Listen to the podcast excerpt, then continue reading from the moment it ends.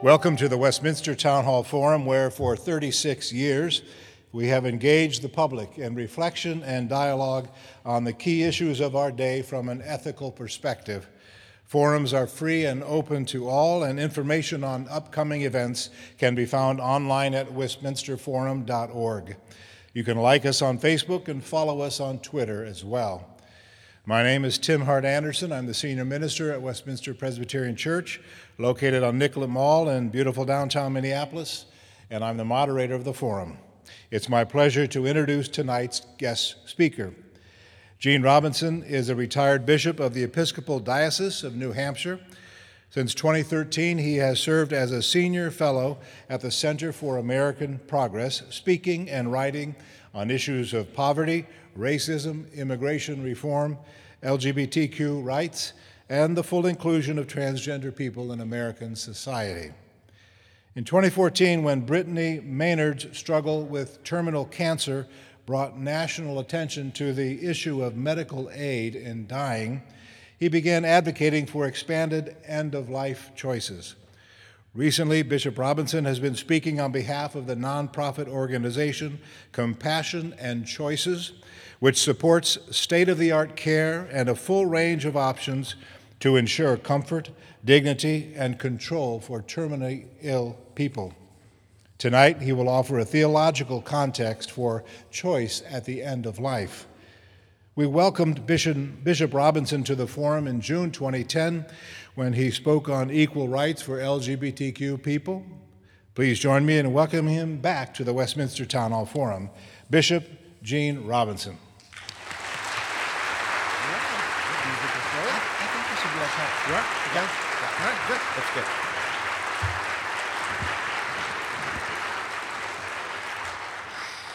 I am delighted uh, to be back in Minneapolis. You know, uh, Minneapolis has a uh, is a very warm spot, a very warm spot in Episcopalians' hearts for Minneapolis.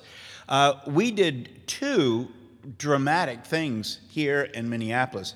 Uh, in 1976, we passed legislation that changed our canons that allowed women to be ordained, and in yes, indeed. And uh, in 2003, uh, after my election by the Diocese of New Hampshire, uh, I was consented, that election was consented to uh, by the in, entire Episcopal Church, and um, I became a bishop, which, uh, as you may recall, caused no small amount of controversy. It's nice to actually to be in Minneapolis without bodyguards. It's much easier to get around. Uh, so I'm, I'm delighted to be back. Uh, tonight, I want to speak about something um, that at first look might feel difficult. Uh, the, uh, probably the only thing people like less to talk about than death is their own death. Uh, it reminds me of the fellow who said to his wife, um, If one of us dies, I'm moving to Wisconsin.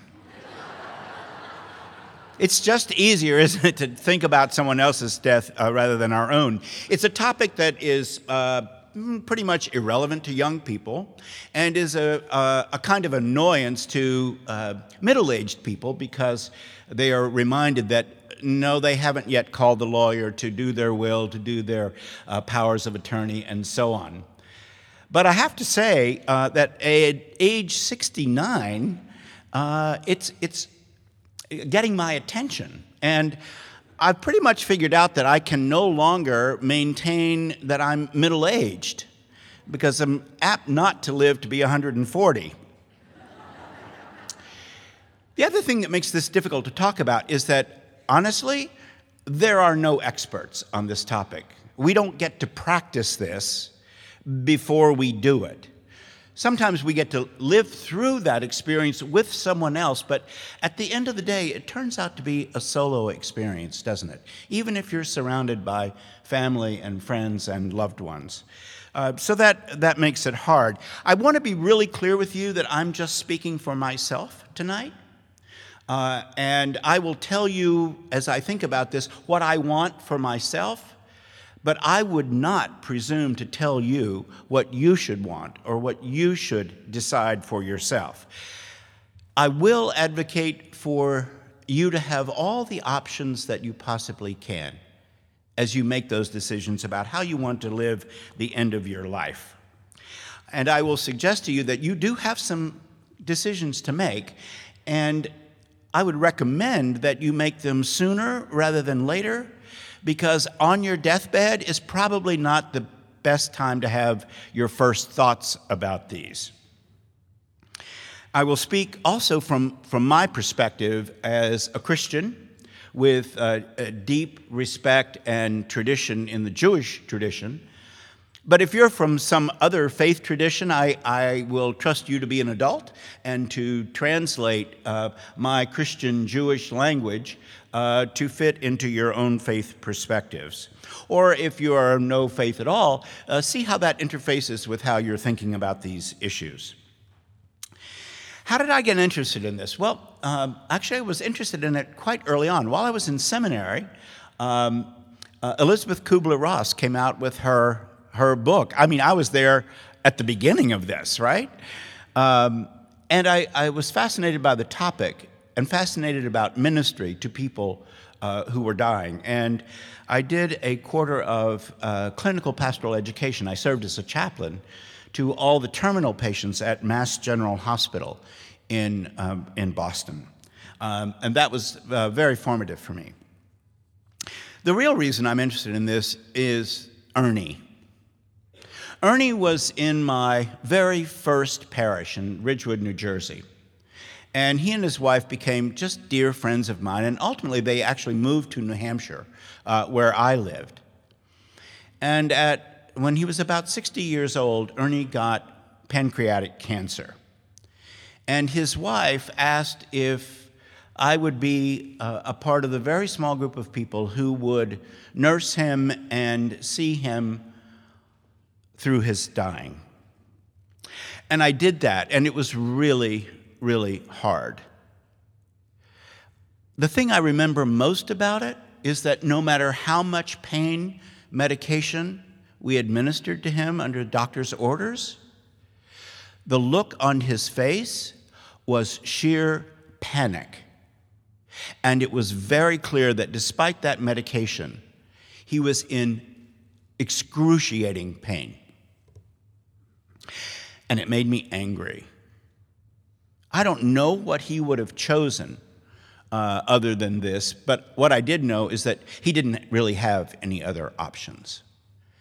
And so while I didn't have any language to put around it, I, I, knew that I wanted to do something about that. And, and I wanted to do something about it uh, because I could get pancreatic cancer and I could be in that kind of pain. So, medical aid in dying or death with dignity are the, are the names that we give to uh, legislation that permits a doctor to give a prescription to someone who fits the following criteria someone who makes one request for this medication and then in 15 or more days later makes the same request again. That keeps it from being just sort of a, a, a passing whim. Two doctors have to certify that this person is in his or her right mind of a sound mind, not depressed. Two witnesses who are unrelated in any way to, to the uh, person requesting the prescription. That is to say, n- not a child, not a parent, not a brother or sister, and not anyone named in the will. Yeah? Uh, there are concerns about that, right? Two unrelated witnesses have to uh, attest to the fact that this is what this person wants. And this person has to be able to self administer that prescription. Uh, th- that's tough criteria, right? And not everyone uh, will make this choice, but those who do um, have this, this option available to them. Not a lot of people uh, take advantage of it, even though it's now available in five states Oregon, Washington, Montana, Vermont, and just recently, uh, California. Which is kind of interesting because California tends to be a bellwether, right, for the rest of the country. But in, in uh, the period from 1998 to last year, 2015, in Oregon, where they've had this law for that long, only uh, a little over 1,500 people in those 17, 18 years have requested this prescription, and only about two out of three have chosen actually to take it. Some of them have had uh, occurrences like a stroke that, um, pr- um, that don't permit them to self administer. Some people who actually wanted to go this route but are prevented by that particular restriction. Others who just who got the prescription for their own peace of mind and then decided not to go that way at all. And I want to say uh, one thing right from the very beginning, which is that suicide is the wrong word to use to describe this. Someone who is committing suicide wants to die. People who use death with dignity, medical aid, and dying want to live. They want to live. And most of them have pursued every possible way of continuing to live. And yet, as these doctors certify, they must be within six months of dying, in their best opinion. So, I'm arguing that this ought to be uh, an option for us. Let me tell you what I've learned in my pastoral ministry. I've found that a lot of people have a kind of a romantic idea of how it's going to be on their deathbeds. Uh, they're going to be surrounded by family and friends. They're going to be fully conscious. They're going to be able to speak. And they are looking forward to saying their last words. They may want to forgive someone or they may want to accept forgiveness from someone. They may want to offer advice to the younger members of their family. They might even wax philosophical or poetic. And it is seldom like that as many of you undoubtedly know. And the one thing that I hear the most beside a deathbed, besides the phrase, I love you, is he would have hated this. He would have hated this. This is not him. This is not how he would want to be in the world.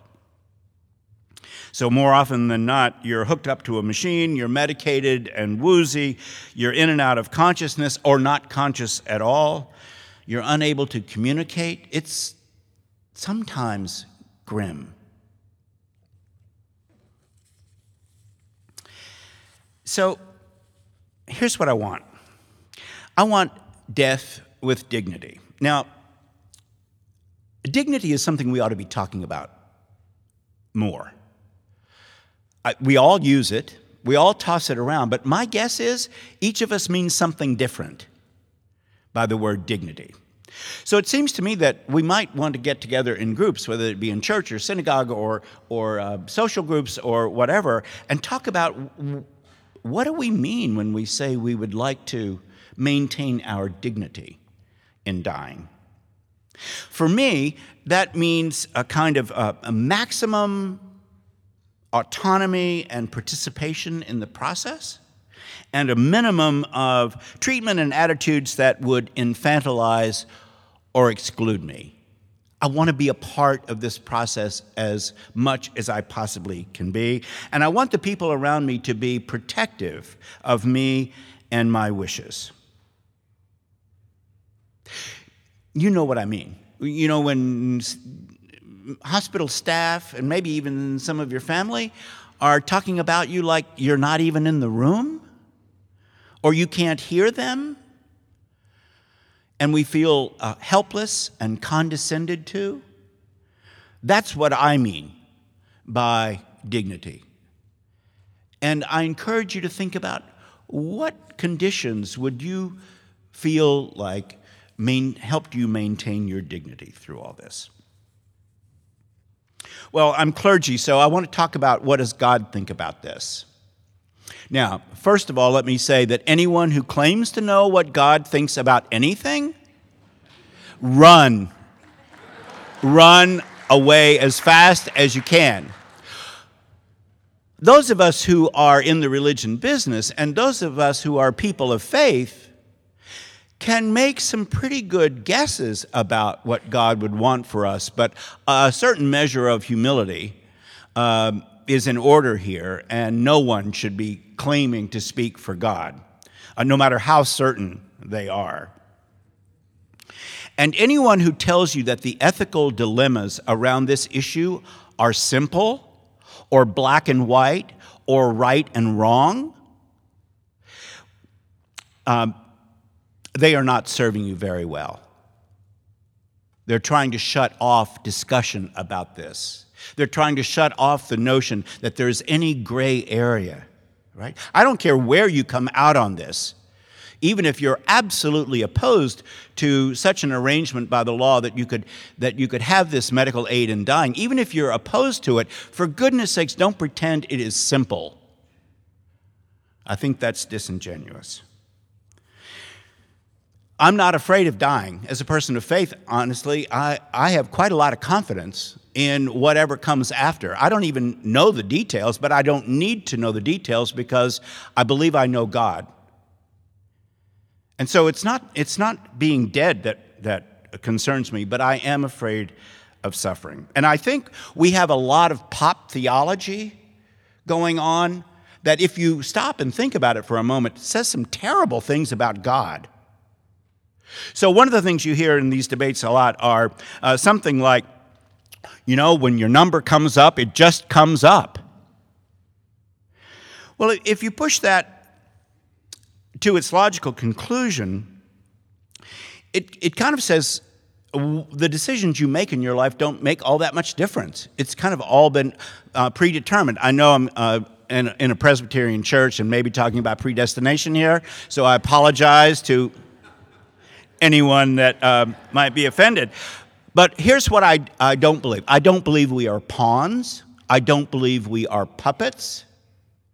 I believe that God was acting in good faith when God gave each of us free will, and that it's not just free will to choose this or that, it's, it's the free will to, to have agency, to take responsibility for our lives, and in some real sense, be a co creator with God of our lives. And so, this, your number, if it comes up, it just comes up, and there's not anything you can do about it, just rubs me the wrong way theologically. Another thing you'll hear is that suffering is good for you. Really? Not all suffering is redemptive. Now, sometimes it is. If I asked you to mention the two or three most important things you've learned in your life, my guess is that two out of the three will relate to some painful experience that you've had. Maybe even physical suffering, but certainly emotional suffering. And, and we can learn from suffering, but not always. Can you imagine looking at your son or daughter or parent? In the midst of excruciating pain and telling them, honey, it's good for you. If, if we can be that pastoral, surely God is more pastoral than that. And so I think we need to get over this notion that, that suffering is a good thing, because sometimes it's just gratuitous suffering. We also hear that it's not right to interrupt the natural course of things. Then don't take an aspirin when you get a headache. And when you get a pain in your side and you think it might be appendicitis, don't worry. You're going to learn something really important when your appendix bursts. We are interrupting the natural course of things all the time. And many of us in this room are of an age where we've already outlived our natural course of things by two or three decades. If we had let the natural course of things take their course, a lot of us would be already dead. And lastly, you'll, you'll hear that we're trying to play God in all this. Well, we already are. we are already partners with God in creating our lives and even around medical issues. When you decide to put a do not resuscitate order on someone's chart, if you uh, decline yet another round of chemo or radiation therapy because it, you know it's going to make you sick and ruin whatever time you do have left with your family and you just decide you're going to do without it, or you have that horrible decision to make about taking the feeding tube out of someone that you love. It, life is, is about important decisions that, in fact, are so important and, and go so deep, it does feel a little like playing God. But then again, Scripture tells us that we are made in the image of God. And so those kinds of decisions kind of come with that territory. And one last thing, actually. The Hebrew scriptures say that uh, Yahweh tells us to choose life. But I want to say that the definition of life is more than a beating heart. And I'm not interested in someone keeping my heart beating come what may. That somehow, if my heart is beating but my brain is dead, I'm still alive. I don't consider that the kind of life that God means when God says choose life.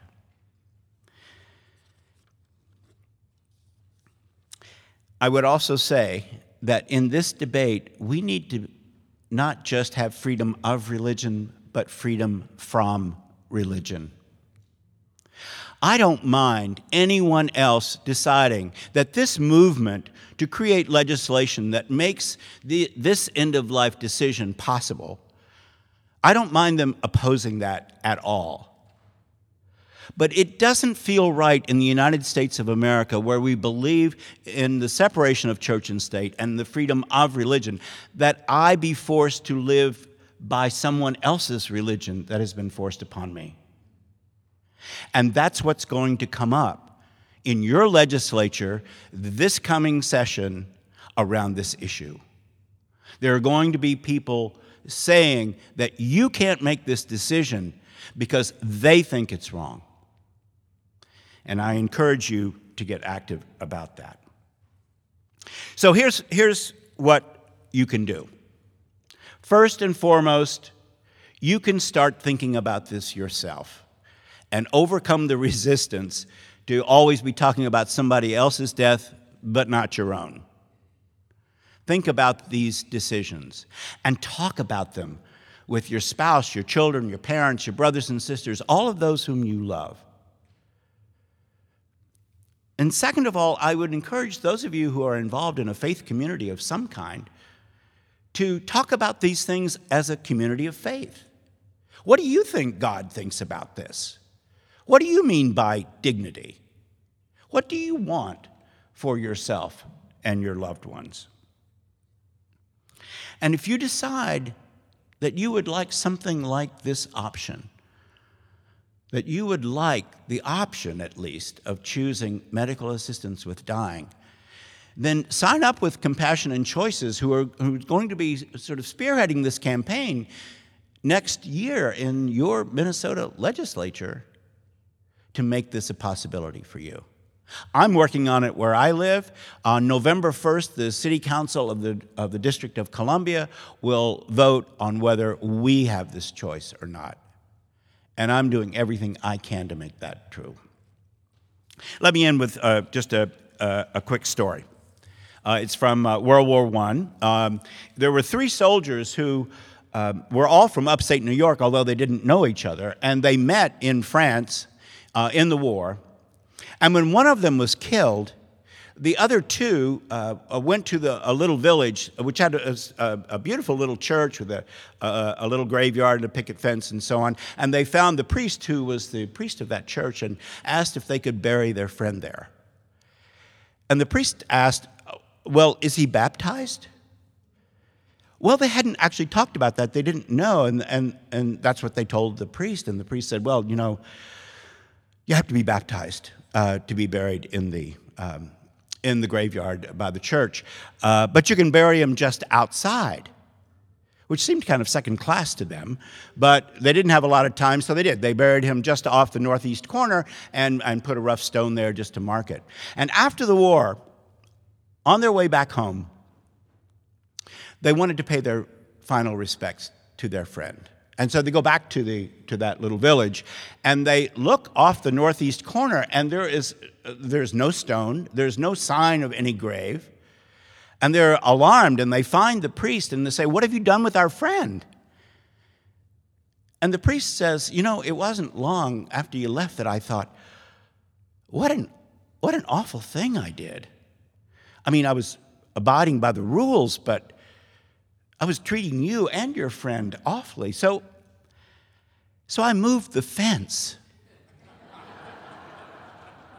I moved the fence to include your friend. I actually think that what this effort to create legislation that makes medical assistance in dying possible is, is, is just that. It's, it's just an expansion of the options that are available to us to be as compassionate as we can at the end of life. And for a few people, this will be the option that they hope for. The question is uh, will we do the work to make that possible? I hope so. Thank you very much.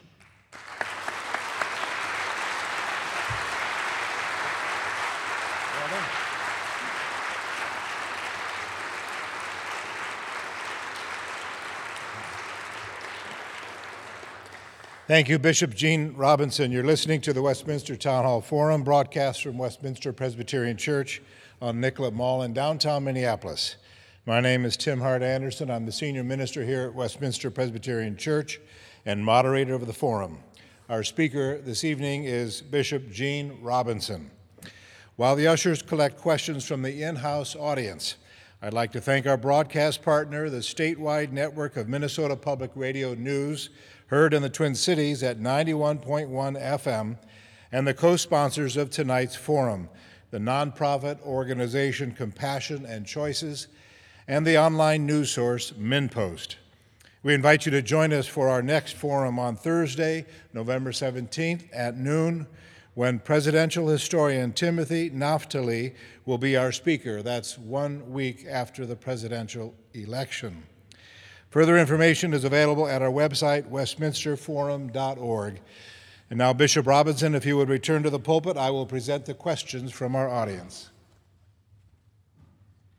You referred, you referred to a, a five states, um, you referred to five states, and I think there are a number of other countries where death with dignity has been passed now for some years.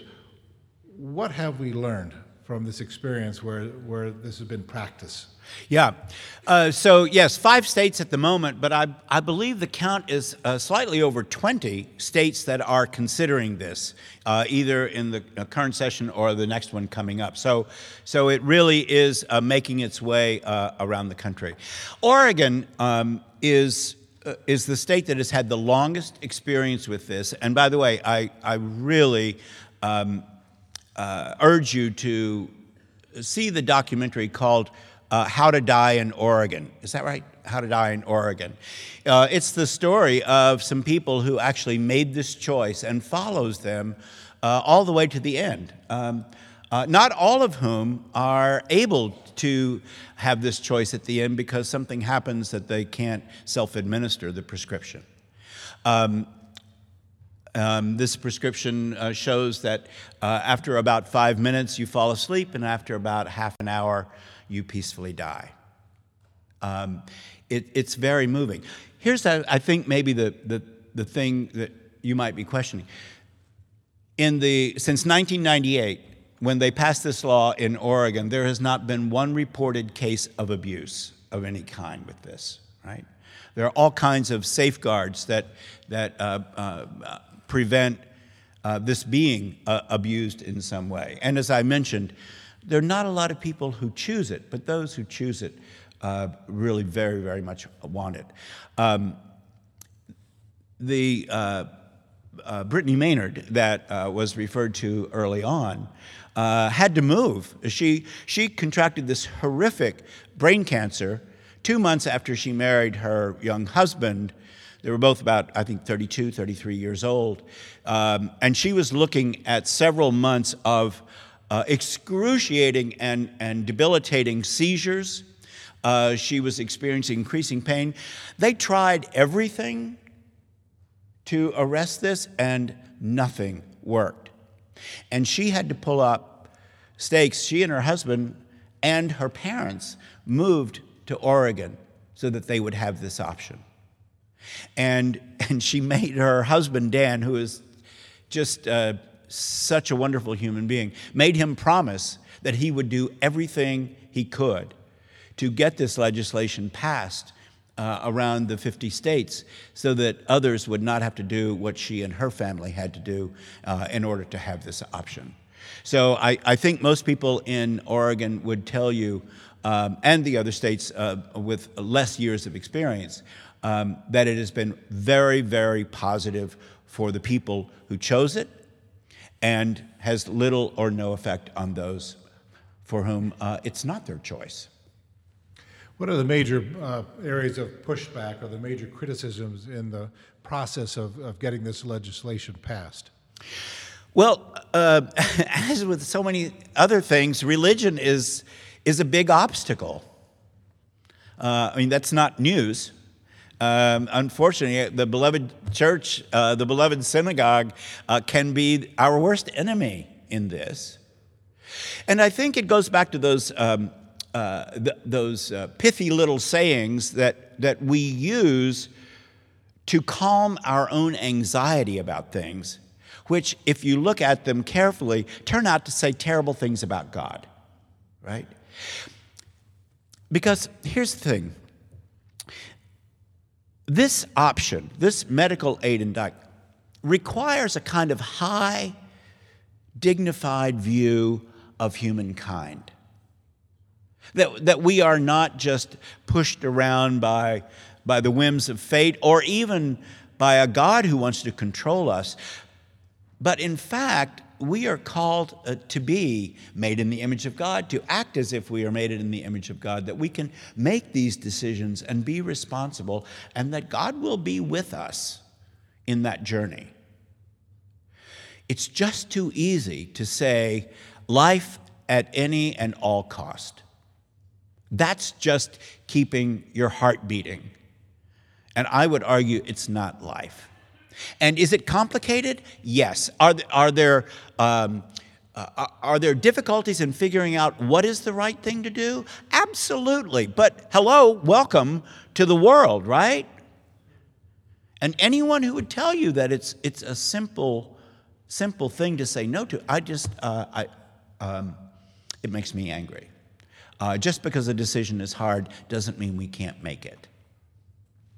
Today's New York Times has an article on a movement called VSED, voluntarily deciding to stop eating and drinking.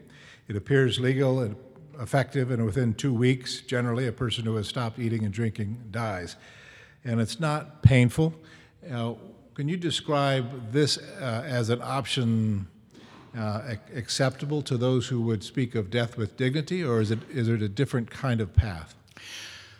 Uh, so uh, uh, perhaps you could describe it as death with dignity uh, for those who don't have this option, right? But I would actually question the notion that it's not painful to starve to death or to dehydrate oneself to death. Um, uh, Diane Rehm uh, on National Public Radio out of Washington uh, went through this with her husband, and she's going to retire soon and, and devote her entire time to this, to this issue. he did not have this option, and he desperately wanted to put an end to his own suffering and that of his family. And so he did that. He starved himself to death. And it took the better part of two weeks, I think, and um, according to Diane Rehm, uh, it was uh, a heart wrenching experience for all of them. But he didn't have this option.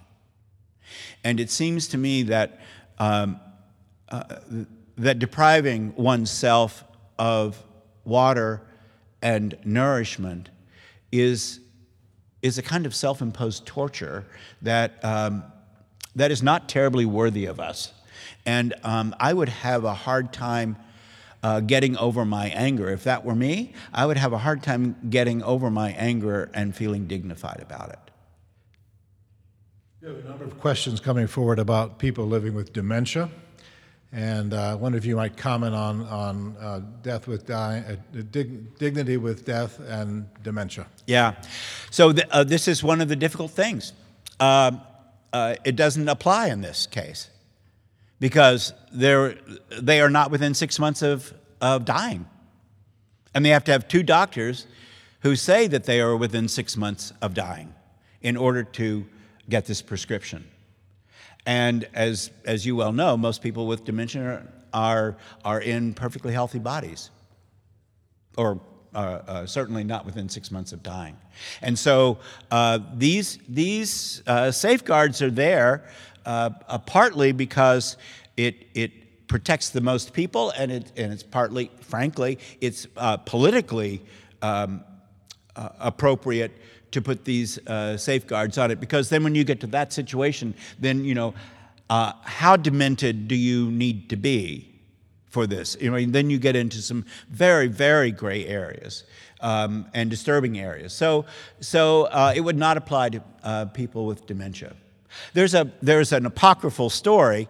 I don't think it's true, but it's something to think about about someone who wanted this option uh, and got, you know, uh, uh, and who had dementia and wrote on the bottle, um, uh, if you read this and you don't know what it's for, drink it. Now, like I said, I want to be really clear. I don't think that's a true story. But it does, it does raise some of those um, gray area um, uh, uh, questions that, that this poses for us. And so I just want to be really clear. It, this um, this legislation would not cover people with dementia unless they were physically within uh, six months of dying. What we're talking about this evening is. I'm not right about that. Oh, that's right, of course. Yes, it would not cover them at all because uh, they have to be able to make the request. They have to, and in fact, you'll, you'll see in the uh, How to Die in Oregon, uh, the person administering the drug uh, will say to the person who's about to take it, do you know what this is? And do you know what will happen if you drink it? And so the, the person with dementia uh, would not be able to do that and therefore wouldn't qualify anyway. And there's no kind of power of attorney or medical directive that can be created? No, there's instance. not. Uh, that's not built into the law at all. Okay. Uh, we're talking in, in, a way about a human issue, a moral issue, a religious issue. It is also a political issue, and this is the political season, in case you hadn't noticed. Yeah. uh, and for some odd reason, this issue hasn't come up in the presidential debates. No uh, issues have come up in the presidential debate.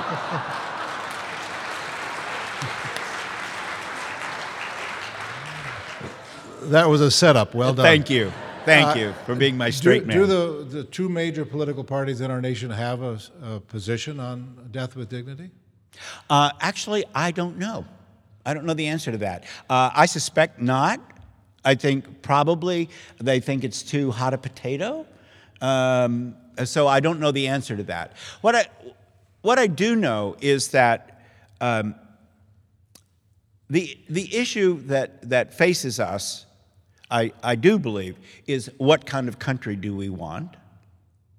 And and we're going to be fighting over the next several years, this comes out of my LGBTQ work, about what is religious liberty, what is religious freedom, and uh, what am I required to do, what may I decline to do because of what I say I believe. These are all really, really important decisions. And the clearer we can begin to think about those, uh, the better it is going to serve us in dealing with issues uh, like medical aid in dying.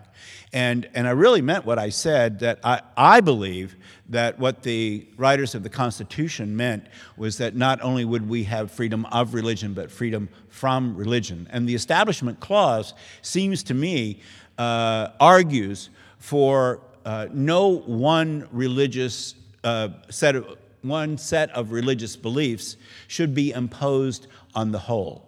And at the moment, we're kind of uh, caught between uh, those two. And, and it will it'll probably wind up uh, in the Supreme Court if we ever get a full Supreme Court again. And so it's a human issue, a, a moral issue, a religious issue, a political issue. It's also an economic issue, is it not? Uh, in terms of a prolonged life of, medical care that might be provided someone over many months or years, perhaps. But uh, insurance companies must have a stake in, in this settling this question. What, what's an insurance company position on death with dignity? Um, I don't know what uh, insurance companies have said publicly about this. Uh, I think, uh, remember that we are talking about a finite uh, uh, period of time. Uh, we're not, I mean, we're all going to die at some point. We're all terminal in that sense. But this law would apply to people for whom two doctors can say, in six months, they'll be dead. So you're not talking about years and years and years of, of, of financial um, uh, uh, strain. I do know that, uh, and you, I'm sure you know, that people who are in uh, this um, later stages of dying often worry about this, draining their own uh, resources, their family's resources, and so on. Um, and so I, I, do know that it is uh, on the minds of those who are dying, uh, but it does not seem to be the, the driving uh, force. Uh, in, in the people that I know who have exercised this right, um, it does not seem to be uh, the reason that they are doing it, although I think it is a little bit on everybody's mind. A number of questions have come forward about palliative care and hospice care. Here's one from a doctor. As a palliative medicine physician, I'm personally neutral on this topic. I want people to have choices. I do worry about people choosing aid in dying out of fear of suffering. I have helped manage and control pain of many patients with pancreatic cancer successfully. Can you please comment on the underutilization of palliative medicine and hospice care in relation to this movement? Yeah, uh, so uh, thank you for that. Um, I, I think we've gotten better at either knowing about palliative care or taking advantage of it. I'm, I'm uh, distressed to hear that that uh, this person feels like there's a, a, need for that. One of the, one of the things that um, uh, that Compassion and Choices is working toward is letting uh, everyone know what all of their options are, of which palliative care is a really, really important one. This, this law is not for everyone, it's for the few people who might choose it.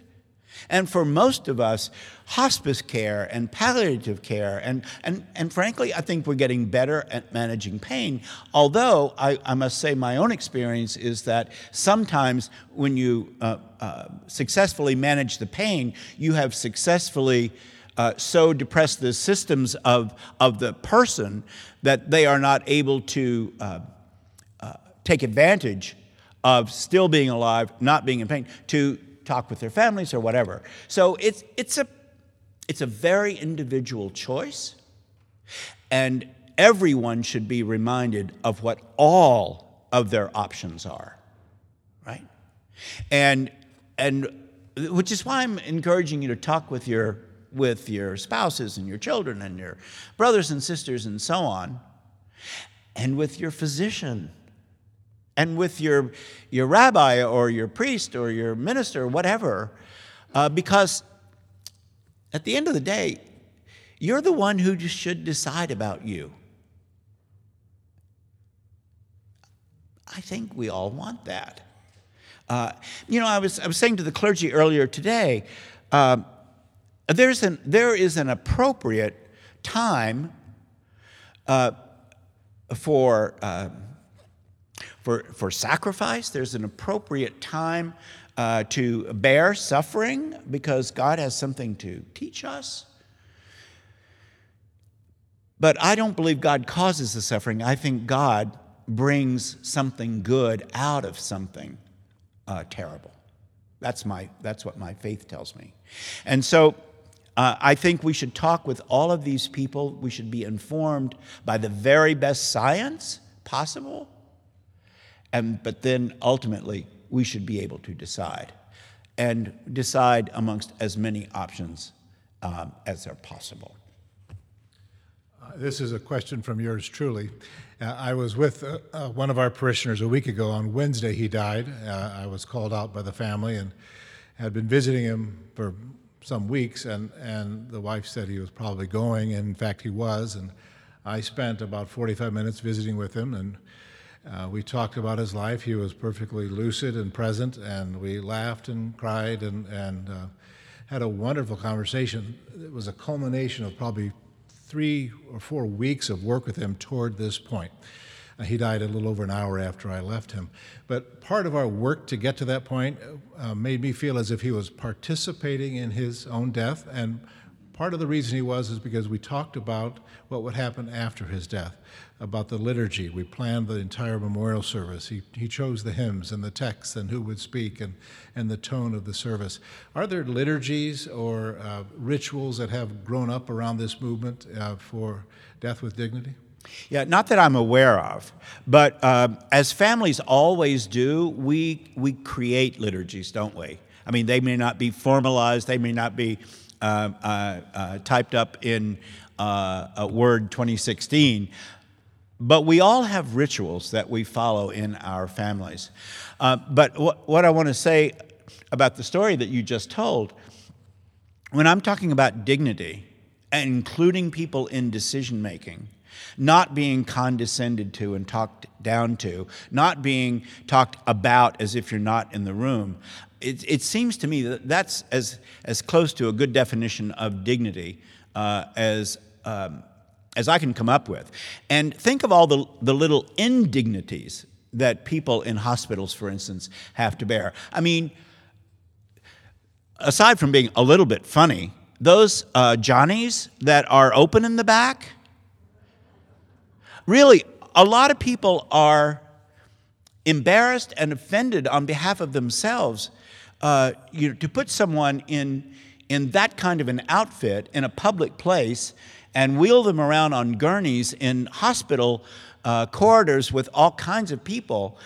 There are all kinds of things at work to reduce your own sense of dignity and privacy and having some kind of reasonable eh, um, control over your environment.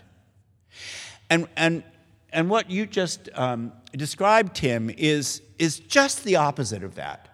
It is ennobling, it's empowering. I mean, th- this is what we all hope for, right? That at the end of one's life, you feel like you, you have some power over not only the present, but like how your life will be celebrated. I mean, this, this is what we all hope for. And I think it's a, a great example of the way in which we can um, uh, stand under and understand the need for dignity that someone might have.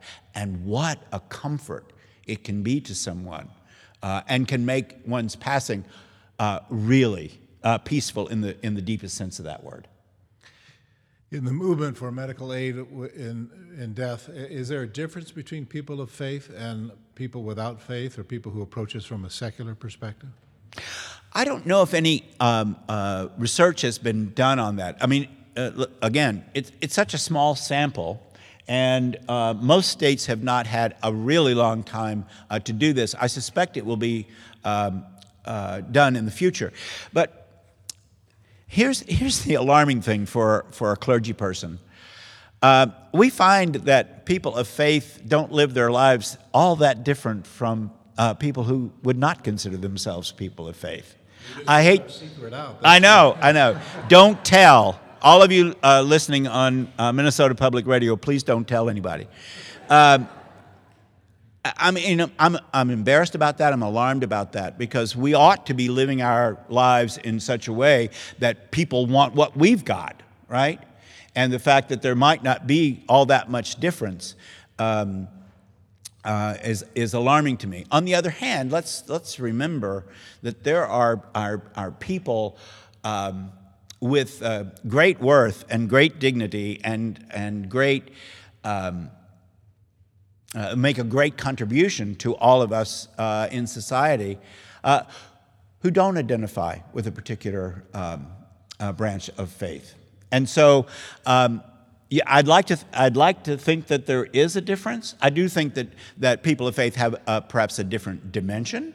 Uh, the one place I would say for me that I'm not. I'm not sure if it's any different. Uh, is that uh, I, I'm actually not fearful of of what happens after I die. Um, I don't know what heaven looks like, how it works, but you know, I figure uh, God will take care of that. And all I know is that the God who has been good to me all my life will continue to be good uh, to me, and, and that's all I need to know. Um, I'm not totally sure how a humanist or um, those who have left faith behind or whatever uh, would answer that. But for me, uh, that's, a, that's actually a source of of great strength and, and uh, serenity uh, because I'm not worried about some sort of punitive God uh, smacking me around uh, after I die. Uh, good, I'm not either. Uh, you've started on this, this personal road, and we just got time for one more question. Yeah. what are you, if you don't mind talking about this, what are you doing to prepare for your own death? Yeah, so um, I have just recently uh, updated uh, my will, all the powers of attorney, all the uh, standing orders for, uh, you know, I, have made it really clear with my two daughters that uh, I am not one of those people who want to be kept alive at all cost. That if I am able to participate in that, I expect to be participating in those decisions. But I, I have been quite clear with them that if they should make a decision on my behalf, that they are not to feel guilty about that, that I trust that they will make the best decision that they can, and um, uh, I will be loving them right, right through it. Um, I also have, um, uh, I have uh, my funeral planned. Um, really good Anglican music, I might say. I'm just saying, you know. Not a knock on Presbyterian music. No, of course not. Uh, and actually, one of the things that the Episcopal Church does really, really well are funerals. I'm just saying so you know. We do too. And you know, you want to arm wrestle? so I think every time you do something like that, have a, have a discussion with a kid, um, plan your funeral, uh, go to your lawyer and get these things in place. It, it just makes it possible uh, to talk about this more easily. Like it's not a crisis, it's an opportunity, right? If, if we could all learn to talk about this a little more honestly, I think we would learn a lot from each other. I mean, I'd love to know what, you, what your definition of dignity is. You know, I might add something to my list if I knew, except we're just afraid to talk about it. So every time I do one of those things to prepare for my own death, I, I feel uh, more at ease about uh, talking about this whole, this whole uh, subject. And, uh, and the more I think about it, the more I do about it, uh, the more I want this option. And um, so, like I said, I've become politically active uh, in the District of Columbia uh, so that I don't have to move to Vermont, where my daughter lives, in order to take advantage of this, of this option. Thank you, Bishop Gene Robinson.